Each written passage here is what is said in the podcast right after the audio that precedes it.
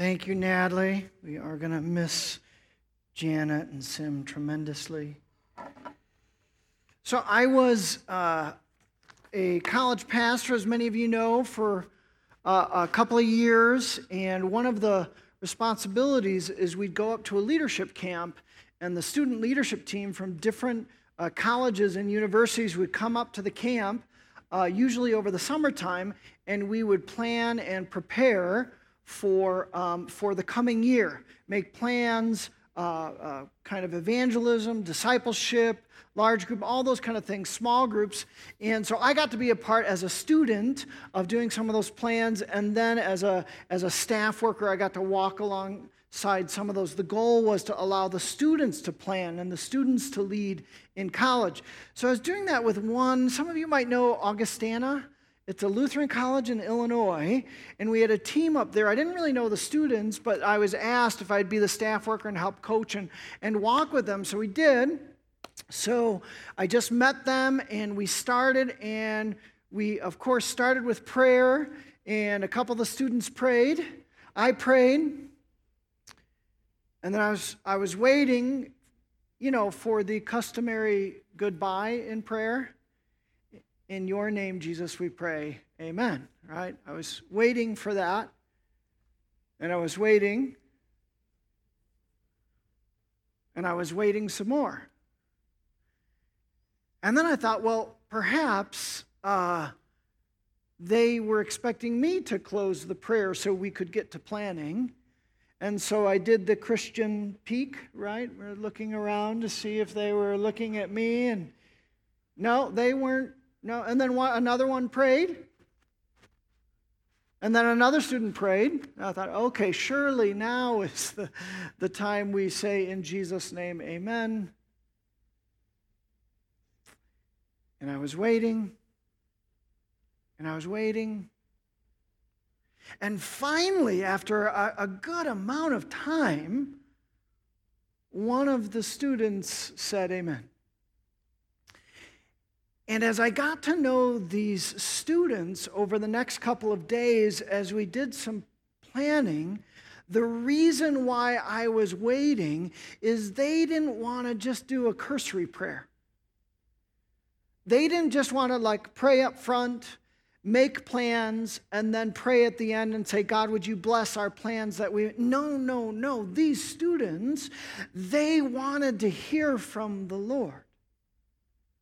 They were long, they believed that the Spirit was actively speaking to his children. And they wanted to listen. In fact, they saw the listening prayer, that moment, far more important than any human ideas or plans that would come. They were inviting, and I noticed over the next couple of days when they would say, Okay, let's pray that I was going to be waiting with them and waiting and listening. And you know, even though I was just a few years older than them, perhaps had a, a, little bit more experience and knowledge, there was something about their faith. I would call it their, the spirituality of their faith that was perhaps a little bit deeper than mine. And I wanted that. I longed for that. I desired that. I didn't want it to be my plans for my individual life, let alone uh, the ministry that God had brought me to. I wanted it to be His plans, His purposes. I wanted to cooperate with His leadership rather than mine. And I'd have to say that much of my Christian experience has been among men and their plans and their purposes and asking God to bless it. We're going to look at the early church. We've been uh, walking through the book of Acts, and I, have so enjoyed this, this look at the early church. And we're going to be in chapter 13. If you've brought your Bibles, great. Open the, your Bibles at home, and we're going to be looking at a, a crucial moment. Last week, we saw this paradigm shift of going from Jewish people to all nations, right? This dramatic, significant paradigm shift. Now we're looking at chapter 13, and Jerusalem, of course, is the center of the faith, but they face persecution spread out. Now, Antioch is a church that's primarily a Gentile church, a, a combination of Gentile and Jewish Christians, and they're about to send their first missionaries out into the world, right? Not, not including persecution. We saw persecution. We saw really missionaries moving because of persecution. But this is a time when there's not persecution or we're not aware of the persecution, but they decide that Paul or Saul and Barnabas are going to be sent out. And what I'd like to, you to notice in this first missionary journey is I want you to notice the spirituality of the early church. I want you to notice who is leading. I want you to notice who is cooperating. I want you to notice their activity because of their convictions and belief about that. So, Acts chapter 13, verse 1 says, Now, in the church of Antioch, there were prophets and teachers Barnabas, Simeon called Niger, Lucius of Cyrene, Manaen, who had been brought up with Herod the Tetrarch, and Saul. So, in the church of Antioch, they have a multicultural leadership team made up primarily of prophets and teachers. Verse 2 While they were worshiping the Lord and fasting, the Holy Spirit said, now, I always love when in Scripture the Holy Spirit spoke so specifically that we end up putting quotes around the voice of the Holy Spirit. Sometimes the Holy Spirit gives visions, impressions. Sometimes he speaks so clearly that there's quotes. This is one of these instances of the quotes. The Holy Spirit said, and I quote, Set apart for me Barnabas and Saul for the work to which I have called them. So after they had fasted and prayed more, they placed their hands on them and sent them off. The two of them, sent on their way by the Holy Spirit, went down to Seleucia and sailed from there to Cyprus. When they arrived at Salamis, they proclaimed the word of God in the Jewish synagogue, synagogues. John was with them and their helper. So, just to give you a sense, this was probably uh, 46, 47 AD approximately, and they were in um, Antioch. We have a map uh, that we have. Can we go to the map there, Helen, of the and that is, you can see Cyprus there. And that was a time when, um, uh, by the way, I just thought it was interesting. Many of you have been praying for Lebanon. When Pastor Gabby uh, called or messaged about the explosion in Beirut, which you can see, he said Cyprus felt it.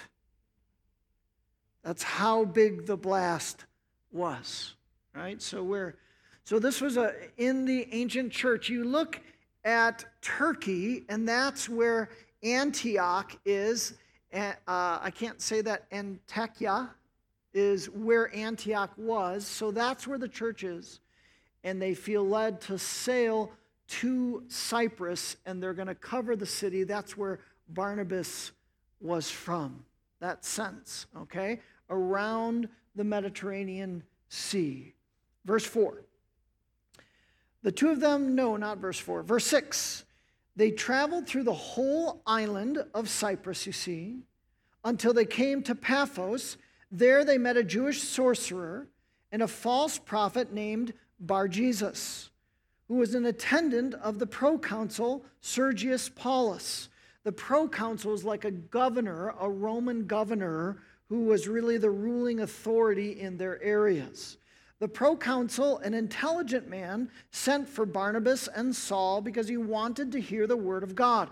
But Elymas, the sorcerer, for that is what his name means, opposed them and tried to turn the proconsul from the faith. Then Saul, who was called Paul, filled with the Holy Spirit, looked straight at Elymas and said, You are a child of the devil and an enemy of everything that is right. You are full of all kinds of deceit and trickery. Will you never stop perverting the ways of the Lord? Now, the hand of the Lord is against you. You are going to be blind for a time and not even able to see the light of the sun. Immediately, mist and darkness came over him, and he groped about, seeking someone to lead him by the hand. When the proconsul saw what had happened, he believed, for he was amazed at the teaching about the Lord. Too bad the first missionary trip was really uneventful, no, nothing really taking place there. I just want to read that snippet, and would you think with me a little bit about the, the culture of the early church and how they did things? And would you apply it to the culture of your life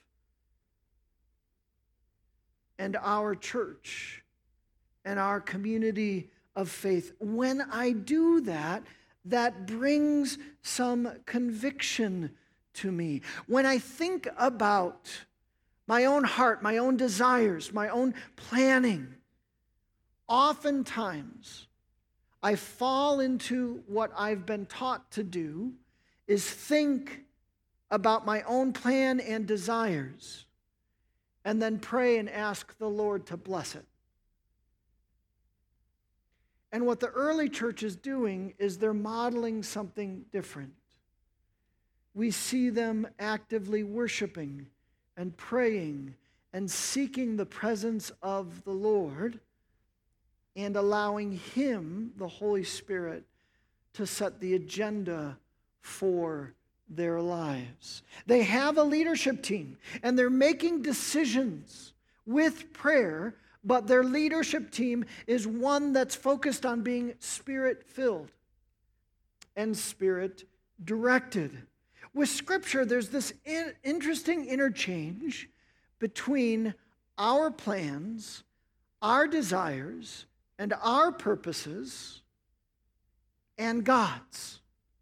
And scripture has a number of ways of talking about this. Look at some of these. Proverbs 16:9. A man's heart plans his way, but the Lord directs his steps.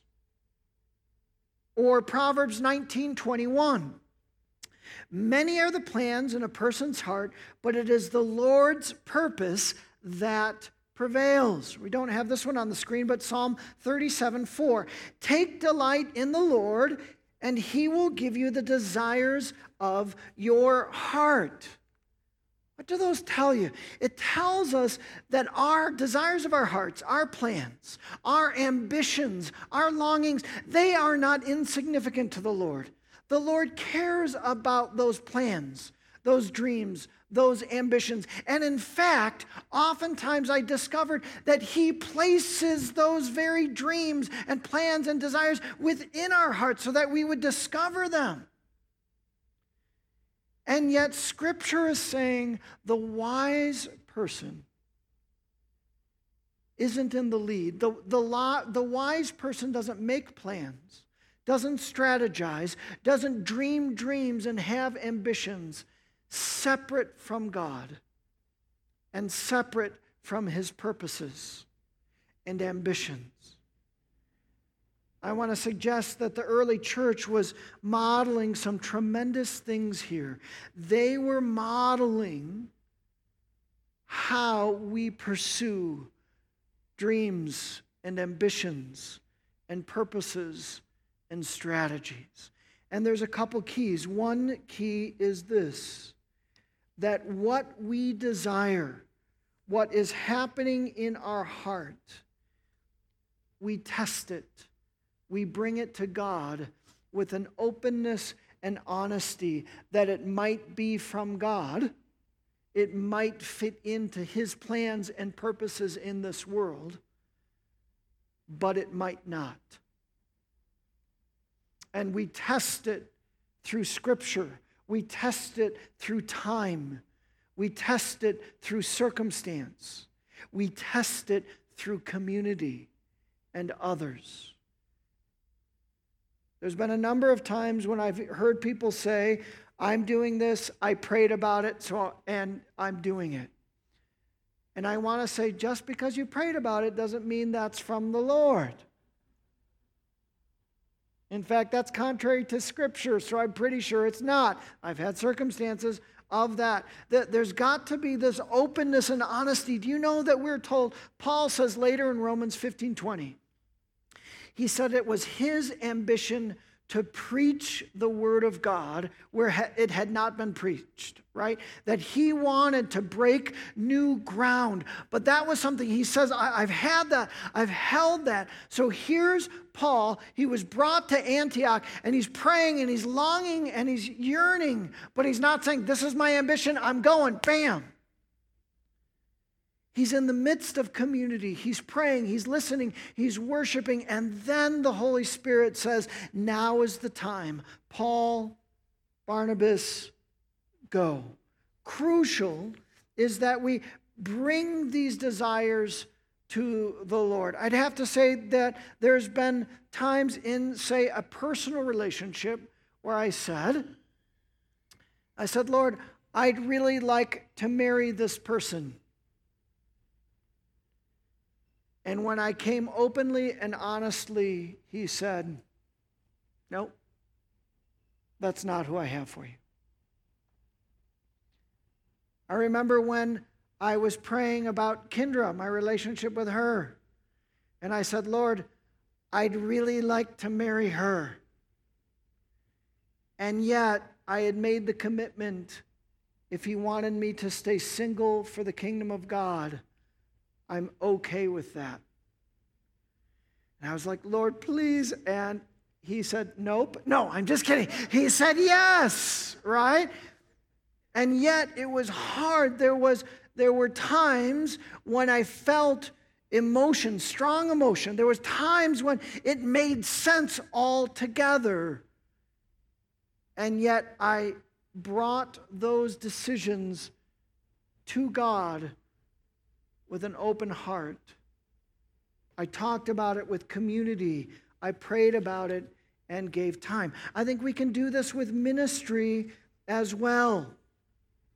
That we need to bring those strategies and plans, just like that early leadership team of Augustana brought, wanted to bring those plans and purposes to God. You know, uh, our church has planted two churches in, in the last several years. I want to argue that the decision that the Antioch church made in Acts 13 was not a very strategic decision for the church of Antioch. If you go to Acts 11, you'll, you'll see that Paul, uh, Barnabas goes to Tarsus and gets Paul and brings him back. And for a whole year, they're teaching the people in Antioch. It was the first time they're ever called Christians. Was in Antioch. There was this vibrant community happening. There was prophets and apostles and teachers. It's happening. People were growing by the numbers. And it was Paul and Barnabas were their most vibrant leaders. And then the Holy Spirit says, Yeah, I want you to take your two best leaders and send them I don't know if they were not praying and listening, if they would have ever made that decision as an early church. When the two leaders that we sent out primarily, Ben Brooks and Sean Shunk, came to me and said, There's this stirring going on in my heart. It was the direct opposite of what I wanted. In fact, I was uh, been praying that this church would be like a church of Antioch. I, shouldn't have, I should have thought about that. The church of Antioch sent its key leaders away, and I was praying about that. And my idea, my plan, and my purposes is that they were part of this vibrant team that would happen. And as I prayed, as we listened, as we processed, God said, Send them. I would say the other key is that from the beginning, not only are we testing our dreams, our, our hopes, our plans, our strategies, but from the beginning, we're inviting the Lord into the conversation. That's what we see the church doing is we're inviting the Lord they were inviting the Lord into the conversation. If you follow the missionary journeys through Acts, which I hope many of you are doing as you read, you know, they, they were very strategic. They followed the, the um, communication and the commerce lines uh, of the Roman Empire. They, they went to these key centers in the Roman Empire. That was the early churches.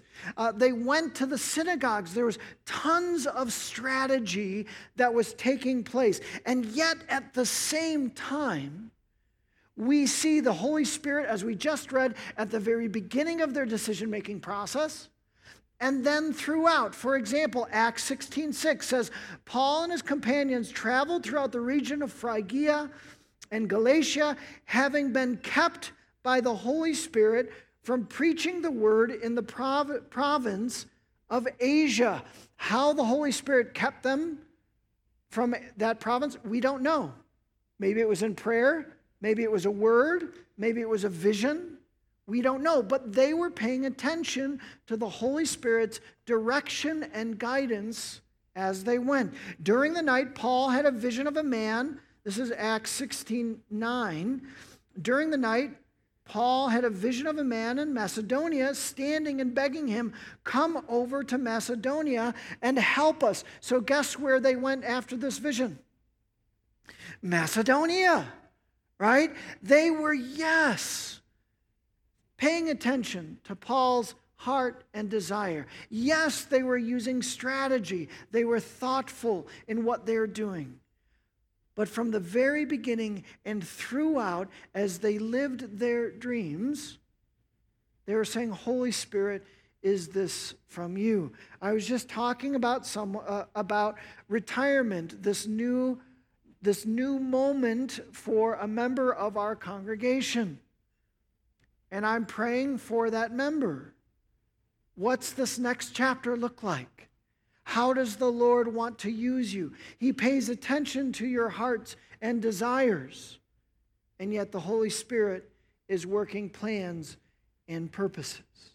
Wouldn't it be awesome if our lives reflected that kind of leadership?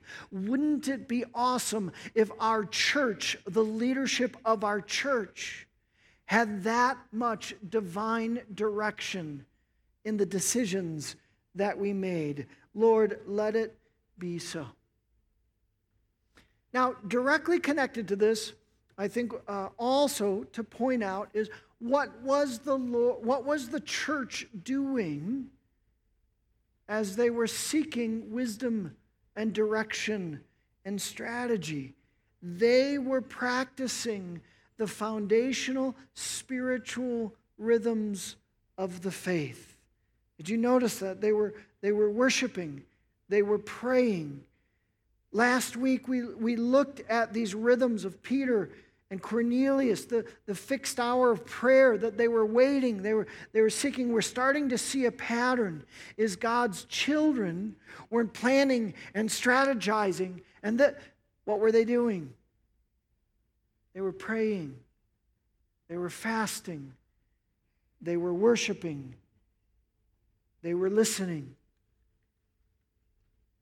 The inspired author of Luke, uh, uh, of uh, Acts, Luke, gives us a number of glimpses of the early church, and we almost never see a board meeting of them strategizing. What do we see them doing? Praying, worshiping, seeking the Lord and listening.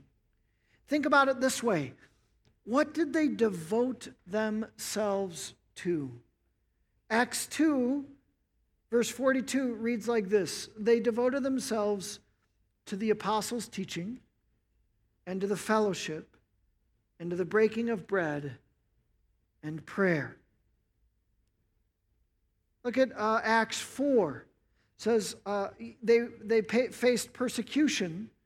I think we have this Acts 4 23 and 24 says uh, Peter and John are released from the religious leaders. And says on their release Peter and John went back to their own people and reported all that the chief priests and the elders had said to them. When they heard this they raised their voices together in prayer to God. Right? They, they even in these times of crisis they were worshiping and praying. They were devoted themselves to the word of God and to the worship of God Friends, I would say it's very clear that we are in a time of almost perpetual crisis in some ways. Yes? Would you agree? We have this pandemic that I really thought would go away a lot sooner.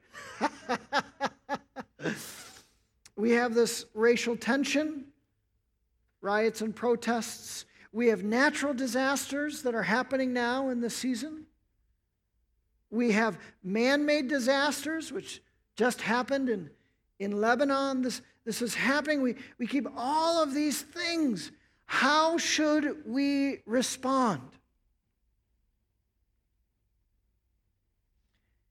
I want to suggest that at the center of our response, this is not the full response, but at the center of our response is to do what Christians do devote ourselves to prayer, to worship, to the fellowship, to the Word of God, and listen. And when God says move, we move. But you see, we, we listen, we pray. Think about that. Do we have Acts 2 again uh, uh, up there, Helen? No, I don't think we did. Okay, listen again as I read this. They devoted themselves to the apostles' teaching. Do you know what the apostles' teaching is? It's the New Testament. They devoted themselves to the apostles' teaching and to the fellowship. You know what that means? Your community of faith, the church not a time to step away. To the breaking of bread. You know what that was? It was fellowship in homes, but also exclusively the sacrament of communion, the rhythms of faith.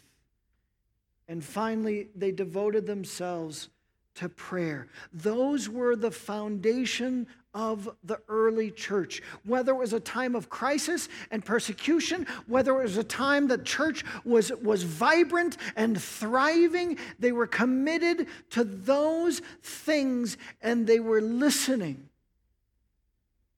and letting God strategize for them. Friends, if there was a sacred practice, would there be one that your devotion has waned? The Word of God, to fellowship, to communion, and to prayer. Is there one of those devotions that has waned? And maybe in this moment, in this time of pan, uh, this pandemic, in this moment of crisis, he's saying, now more than ever, be devoted to these foundational things. What would be that one thing he's inviting you to? Okay, I want to get to this as well evangelism. We see evangelism taking place in this short story. We see evangelism taking place in the early church. Do you notice anything about the early church's evangelism that looked slightly different than our evangelism today?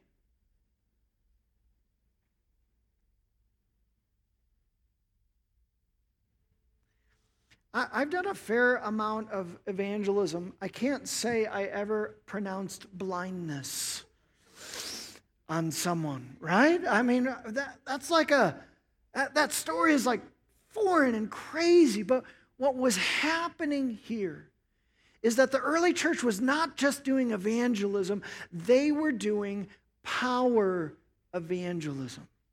In fact, if you look at Acts as, as a, a, a longer book, you'll see there is many sermons that happened. So they were arguing thoughtfully and intelligently to the truth of the gospel. That was foundation. And i would say uh, the church in the west in america has done a fair amount of job of articulating the gospel what the church in the West, in North America, has not done a good amount of job is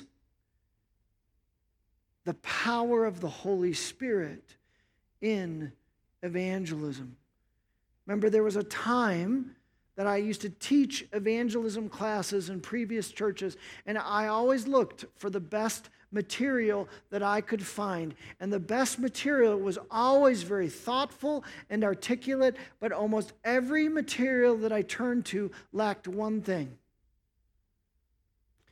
it would give lip service to the Holy Spirit.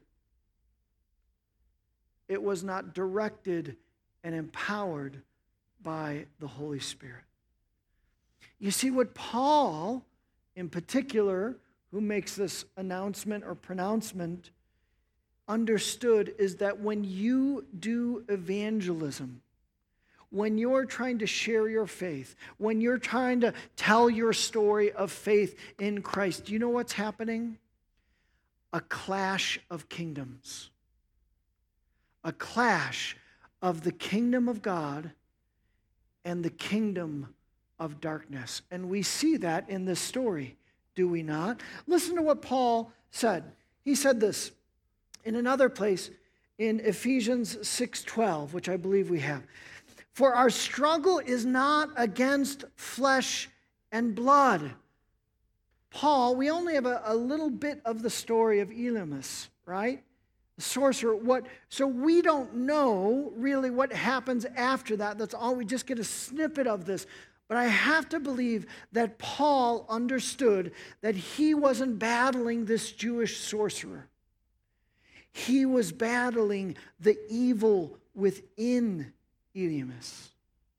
That he came, and Elymas, he had the ear of the proconsul, and God and, and Paul, through the Holy Spirit, realized I need to address this power.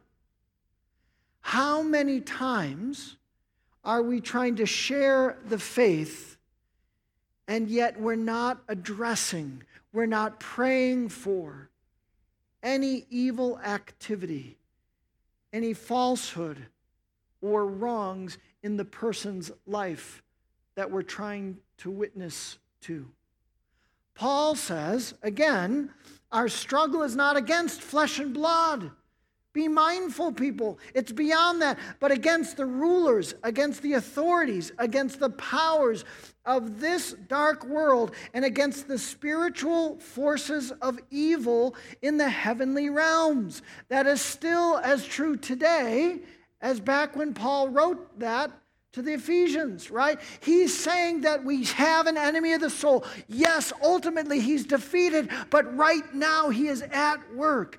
And if we want to be a vibrant community that's sharing our faith, if we want to be like the early church, we need to start praying against the kingdom of darkness in the lives of our friends and family and loved ones. Look at the, the, the proconsul, he became a faith. Did you notice? Look at verse 12, why he became a, uh, uh, why he turned to the faith. Verse 12 says, When the proconsul saw what had happened, he believed, for he was amazed at the teaching about the Lord. So the two things convinced the proconsul to become a Christian. The first was he saw the power of the Holy Spirit at work. And the second was he was amazed at the teaching about the Lord. Friends, I want to suggest that much of the evangelism of our churches in the North, North America, as well as my evangelism, has half of the equation of the early church. It has a thoughtful presentation of the gospel, but is lacking the power source of the Holy Spirit. I think that's part why we see the church in North America receding. And yet, in other parts of the world, we see the church thriving. Guess what they're doing? Articulate presentation of the gospel and the power of the Holy Spirit. Paul says this. He says, um, I lost my place. Well, I guess I'm skipping that one. Let's go to Acts 4:33. Again, just a picture of with great power the apostles continued to testify to the resurrection of the Lord Jesus, and God's grace was so powerfully at work in them all. Did you notice those two aspects? With great power, they've testified to the resurrection of the Lord Jesus Christ. So, how have I tried to imitate the early church? Well, first, this isn't going to be a big shock, but I'm trying to pray first before I testify. I'm trying to seek and pray on a regular basis for those that I'm seeking to share the faith. I'm trying to let the Holy Spirit do the heavy lifting prior to me getting there.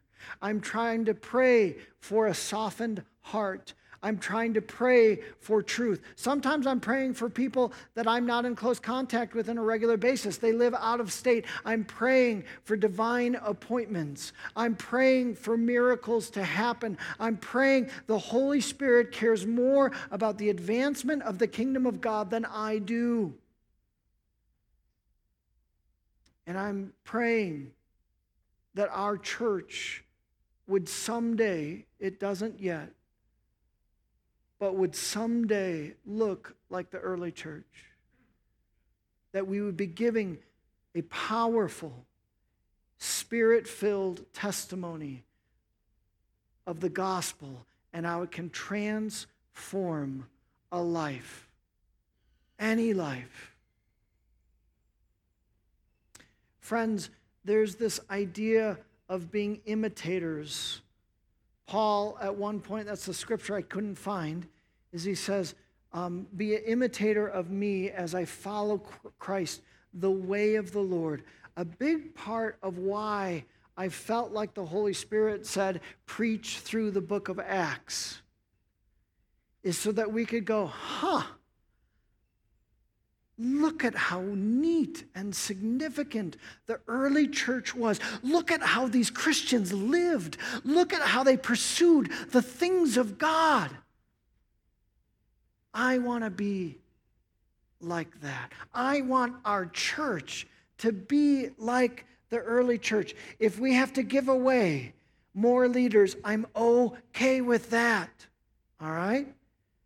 But I want us to say, yes, there's a, a, stirring, a longing. Look at how vibrant they were. Look at they were praying and, and fasting and worshiping. Look at they had the Holy Spirit speaking and they put him his, his words in quotes. Wouldn't that be awesome to do that?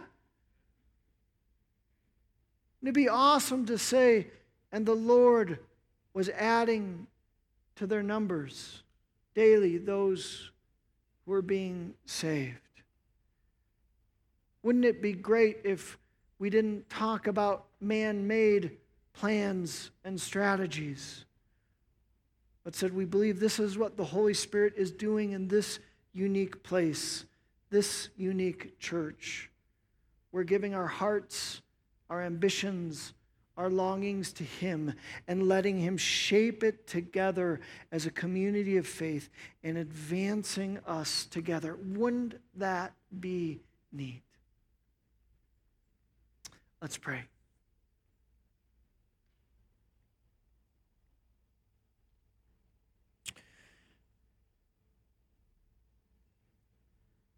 So, Lord, I, I want to continue that prayer.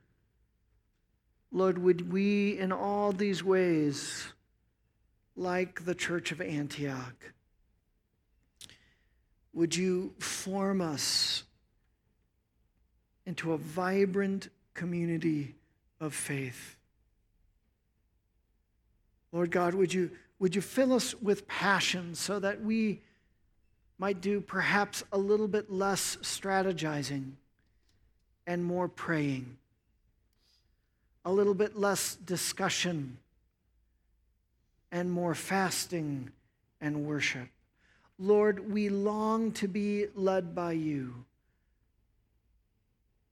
And Lord, we trust you, Lord God. We trust that we have these individual ambitions and longings, that you'll build them together into this vibrant, community of faith and that we would follow you, Lord.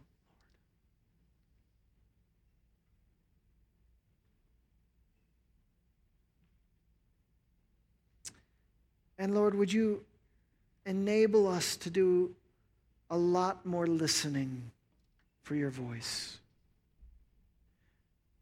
both personally, for our lives and as a church as a whole. Thank you for the promise that your sheep will know your voice. Lord, help us to recognize your voice.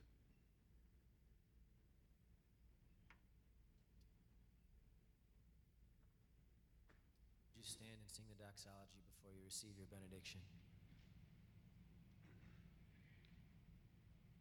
Praise God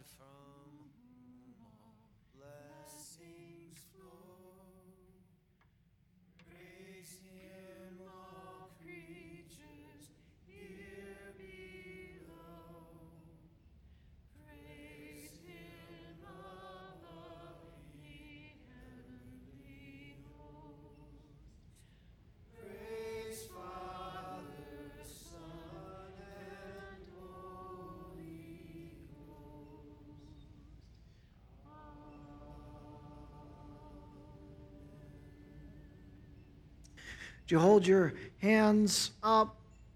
Would you go? Would you stop strategizing so much?